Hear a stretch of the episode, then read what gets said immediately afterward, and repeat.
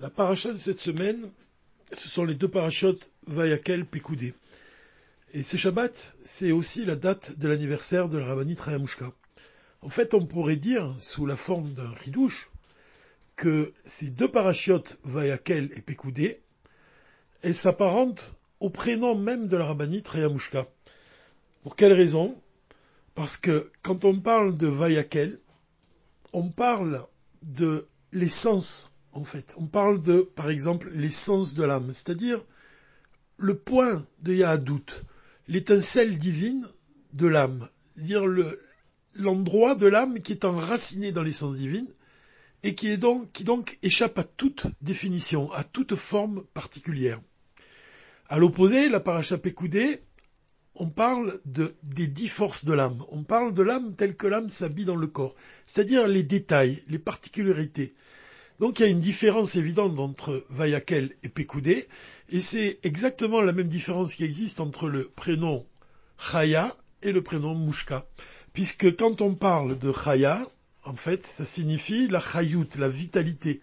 C'est-à-dire la partie de l'âme qui va vitaliser le corps, qui va s'habiller dans le corps, dans tous les membres du corps, qui va leur donner vie, qui va leur donner toute, toute sa dimension, en fait, la dimension de l'intellect, la dimension des sentiments, l'action proprement dite, toutes ces forces de l'âme qui animent le corps d'un juif. Donc on voit cette différence qui existe entre l'ensemble, c'est-à-dire la généralité, c'est l'essence même, et les particularités, c'est-à-dire la partie de l'âme qui s'habille dans le corps avec tous ces détails. Donc, on la divise en général, on parle du niveau de Nefesh, Rouar et de Neshama. Nefesh, ça désigne la vitalité, Rouar, les sentiments, et Neshama, les forces de l'intellect. Maintenant, quand on parle du prénom Mouchka, ça désigne une encens, un encens. C'est-à-dire, c'est une odeur. C'est-à-dire, c'est quelque chose qui ne s'habille pas dans le corps, comme c'est écrit souvent dans la chassidoute. L'odeur, c'est uniquement l'âme qui en profite. Donc, c'est comparé aux forces makifim, c'est-à-dire aux forces qui ne s'habillent pas dans le corps, les forces de l'âme qui, ne s'habillent pas dans le corps et qui ont malgré tout une influence sur la partie de l'âme qui s'habille dans le corps. On a longuement parlé, on parle souvent de, cette différence entre la partie de l'âme qui ne s'habille pas dans le corps et celle qui s'habille dans le corps tout au long de notre étude sur le Dvar Malchut. Le rabbi explique dans le Dvar que la paracha Vayakel met l'accent sur l'assemblée d'Israël telle qu'elle est dans son ensemble. C'est-à-dire on pourrait parler d'une unité non composite. Comme on l'a vu quand Dieu il a, il a reçu Moshe sur le mont Sinaï et qu'il a ordonné aux enfants d'Israël de ne pas bouger de l'endroit où ils se trouvaient. Pourquoi Rachid nous explique que si un seul membre de l'assemblée d'Israël quittait l'assemblée, alors c'est comme une partie d'un édifice qui disparaît et l'édifice tout entier est détruit.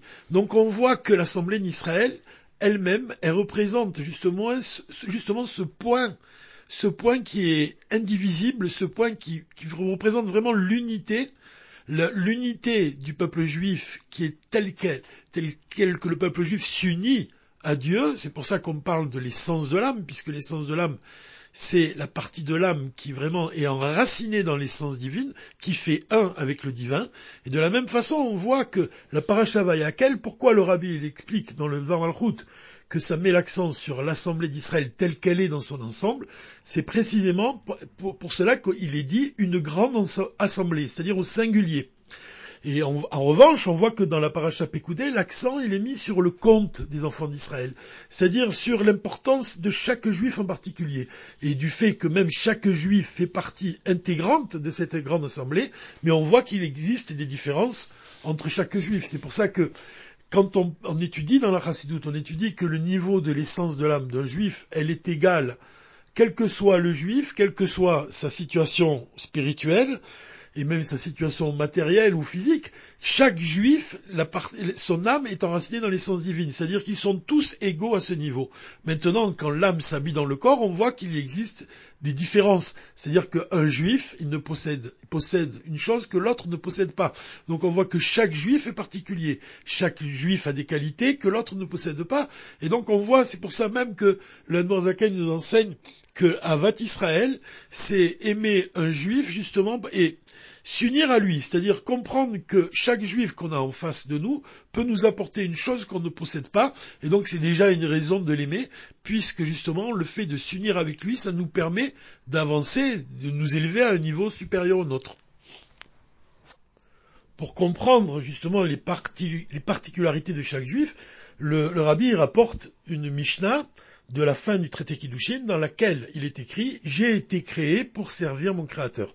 Et dans une autre girsa du Tamil Babli, il est écrit Je n'ai été créé que pour servir mon créateur. Donc la différence entre les deux, c'est que quand on dit Je n'ai été créé que pour servir mon créateur, l'accent il est mis sur l'existence d'Hachem avant avant même qu'il ne soit question de notre propre existence. Je n'ai été créé que pour servir mon créateur. Par contre, quand on dit j'ai été créé pour servir mon créateur, alors on met en évidence nos qualités, c'est-à-dire notre être personnel, ce que, nous représentons. J'ai été créé, donc j'ai, Annie. Et donc on voit même cette différence, elle existe aussi dans la prière de Modé Annie. Et quand on dit Modé Annie, on reconnaît l'existence de Dieu avant de reconnaître notre propre existence. Et à ce moment-là, on peut faire une comparaison avec la paracha Vayakel quand on parle de l'unité du peuple juif, de l'assemblée telle qu'elle ne forme qu'un seul ensemble, sans envisager les particularités de l'assemblée d'Israël, c'est-à-dire sans considérer chaque juif euh, lui-même, mais considérer un ensemble tout entier. Un ensemble en fait qui représente, comme on l'a dit, dans l'âme, le point divin de l'âme, l'étincelle divine, l'étincelle du Mashiach de l'âme de chaque juif dans l'étude de la chassidoute, on, fait une différence pour bien exprimer justement la, signification profonde de l'essence de l'âme juive. Et on, explique, on donne un exemple, et on explique que l'essence de l'âme juive, ce n'est pas la source des forces de l'âme. C'est-à-dire que l'essence de l'âme n'a aucun rapport avec les forces de l'âme. L'exemple qu'on donne, c'est quand on parle justement de, des de théum. Quand on parle de théum, c'est l'abîme, c'est-à-dire les profondeurs de la terre. Dans, les profondeurs de la terre se trouvent des eaux souterraines. On appelle ça même les eaux de l'oubli, c'est-à-dire qu'elles sont vraiment au plus profond de la terre. Et on dit que ces, eaux souterraines, elles sont à l'origine même des, sources naturelles qui, se répandent sur la Terre. Pourtant, la distance qui sépare les eaux souterraines et les sources que l'on voit sur la Terre, elle est très, bon, on pourrait presque dire infinie, c'est-à-dire qu'elle est vraiment, il y a une très grande distance entre les deux. Et cette très grande distance entre les deux, ça montre que l'essence de l'âme, ce n'est pas la source des forces de l'âme, c'est quelque chose qui est complètement séparé qui n'a aucun rapport avec les forces de l'âme. C'est quelque chose qui est divin et qui échappe justement à toute particularité, à toute forme, qui échappe aux détails. C'est quelque chose qui est au-delà des détails, qui est au-delà de toutes les formes. C'est quelque chose de divin qu'on ne peut même pas expliquer finalement. Et quand on dit que l'âme juive c'est Chelek, Elokam et Mamash, alors on doit comprendre que cette partie, cette, cette étincelle divine de l'âme, elle est divine Mamash, c'est-à-dire qu'elle est vraiment au-delà de tout ce que l'on peut appréhender, c'est-à-dire au-delà de toute définition. Et c'est pour cela même que les forces que possède un juif, elles sont comparées par le Baal Shem Tov à des trésors qui sont enfouis dans la terre et des trésors qu'on ne soupçonne même pas l'existence. C'est pour ça que le rabbi nous, explique que quand on dévoile ces forces, jusqu'au moment de les dévoiler, on en ignorait l'existence. Un autre exemple qu'on donne, c'est on parle de la couleur et de l'eau on voit que si on prend une couleur, un colorant rouge et qu'on le met dans l'eau, alors l'eau elle-même, elle va, prendre la couleur rouge. Si on met une coloration bleue, alors l'eau va devenir bleue. Pourtant, il n'y a aucun rapport entre l'eau et la couleur. De la même façon, il n'y a aucun rapport entre les forces de l'âme et l'essence de l'âme. Et c'est précisément pour cette raison que les, les, sens de l'âme, elle peut justement supporter les forces de l'âme. Les forces de l'âme viennent, proviennent de l'essence de l'âme, mais n'ont aucun rapport avec elle. De la même façon, comme on l'a vu, donc l'eau elle-même, elle peut supporter n'importe quelle couleur, mais elle n'a pourtant aucun rapport avec les couleurs elles-mêmes. Alors maintenant, à présent, on peut comprendre quel est le contenu de la paracha Vayakel et le contenu de la paracha Pekoudé au niveau de notre service divin.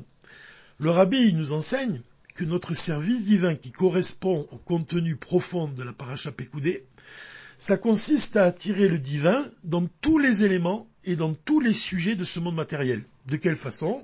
C'est lorsqu'on accomplit les commandements divins au moyen d'objets matériels et que l'on sanctifie ces objets matériels pour réaliser la volonté supérieure du Saint béni soit-il.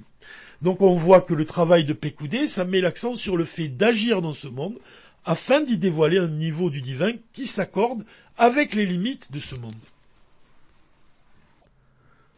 À l'opposé, le rabbi décrit le travail de Vayakel comme un travail d'élévation, c'est-à-dire élever tous les sujets de ce monde et y dévoiler le niveau du divin qui est au-delà de ce monde. Donc on voit en fait que cette différence qui existe entre le travail de Vayakel et celui de Pécoudé, c'est la même différence qui existe entre le chiffre 10 et le chiffre 11, comme on l'a déjà étudié dans le Dvar Quand on parle du chiffre 10, on parle des limites de ce monde matériel, et on parle des dix forces de l'âme qui s'habillent dans le corps, justement pour qu'un juif puisse réaliser sa mission de construire le Mishkan, de construire une demeure pour Dieu, il va employer les dix forces de son âme, et il va révéler le divin dans ce monde matériel. Par contre, quand on parle du travail de Vayakel, c'est un travail d'élévation. C'est-à-dire, c'est un travail du bas vers le haut. C'est nous élever vers l'essence. Exactement comme le jour du Shabbat. Quand euh, le jour du Shabbat, on va s'élever, tous les mondes d'ailleurs s'élèvent et retournent à leur source. De la même façon, la source de l'âme juive est plus élevée encore. L'essence de l'âme juive se révèle le jour du Shabbat et on peut alors découvrir la volonté de Dieu, on peut ressentir le divin d'une manière différente. Et c'est là qu'on peut faire un rapport avec l'enseignement de l'Admorazaken dans le Torah Or sur la paracha de la semaine, puisque dans le Torah Or, l'Admorazaken va nous expliquer qu'est-ce que signifie la déclaration des sages selon laquelle celui qui travaille pendant les jours de la semaine mange le jour du Shabbat.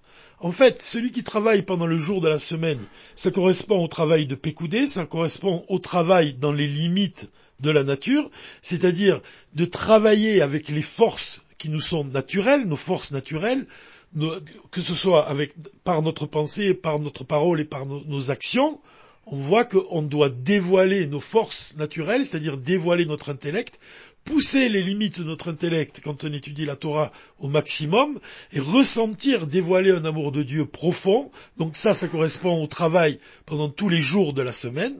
Et pendant le jour du Shabbat, alors celui qui s'est vraiment fatigué pendant les six jours de la semaine, il va recevoir d'en haut un cadeau de Dieu puisqu'il va manger le jour du Shabbat et manger le jour du Shabbat, ça signifie que Dieu il va dévoiler l'essence de son âme. Donc ça correspond au travail de Vayakel. Donc on voit que pour parvenir au dévoilement de l'essence, on doit commencer par faire de nous-mêmes un Keli avec nos, nos, propres forces et selon nos propres efforts. Et plus on va faire de nous-mêmes un réceptacle, plus on va être capable de recevoir cette lumière infinie le jour du Shabbat qui correspond à la Neshama Yetera, l'âme supplémentaire, c'est-à-dire le dévoilement de la partie de l'âme qui ne s'habille pas dans le corps, le dévoilement d'une lumière qui est au-delà de ce monde matériel et au-delà de nous-mêmes, qui correspond au chiffre 11. Donc ce qui est au-delà de la nature, ce qui est au-delà des mondes, cette, cette Neshama Yetera, c'est donc le dévoilement de l'essence de notre âme, et c'est le cadeau qu'on reçoit donc le jour du Shabbat et qui dépend donc de nos propres efforts pendant la semaine. En fait, on peut faire ici un raccord direct avec le prénom de la rabbinite Rayamushka, parce qu'on se rend compte que le prénom de la rabbinite, il représente la perfection de notre service divin, puisque, comme on l'a dit, Chaya, ça correspond à la partie de l'âme qui s'habille dans le corps, la vitalité du corps elle-même, la vitalité même des forces de notre intellect, la vitalité de nos sentiments, la vitalité de nos actions.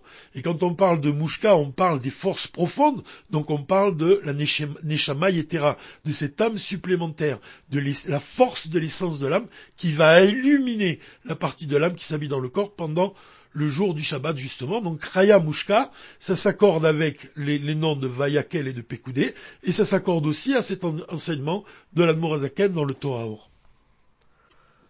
Pour conclure d'une certaine manière tout ce qui a été dit jusqu'à présent, on pourrait citer un enseignement du Rabbi dans une note qu'il a écrite dans, son recueil intitulé Inyana shel Torah Chassidut, et qui parle donc, qui donne plusieurs définitions de la Chassidoute, et c'est important de savoir que cette discussion que le rabbi nous a donnée, elle, a été donnée le jour de Yutet Kislev, donc vraiment de Padav et Shalom Nafshi, tu as libéré mon âme dans la paix.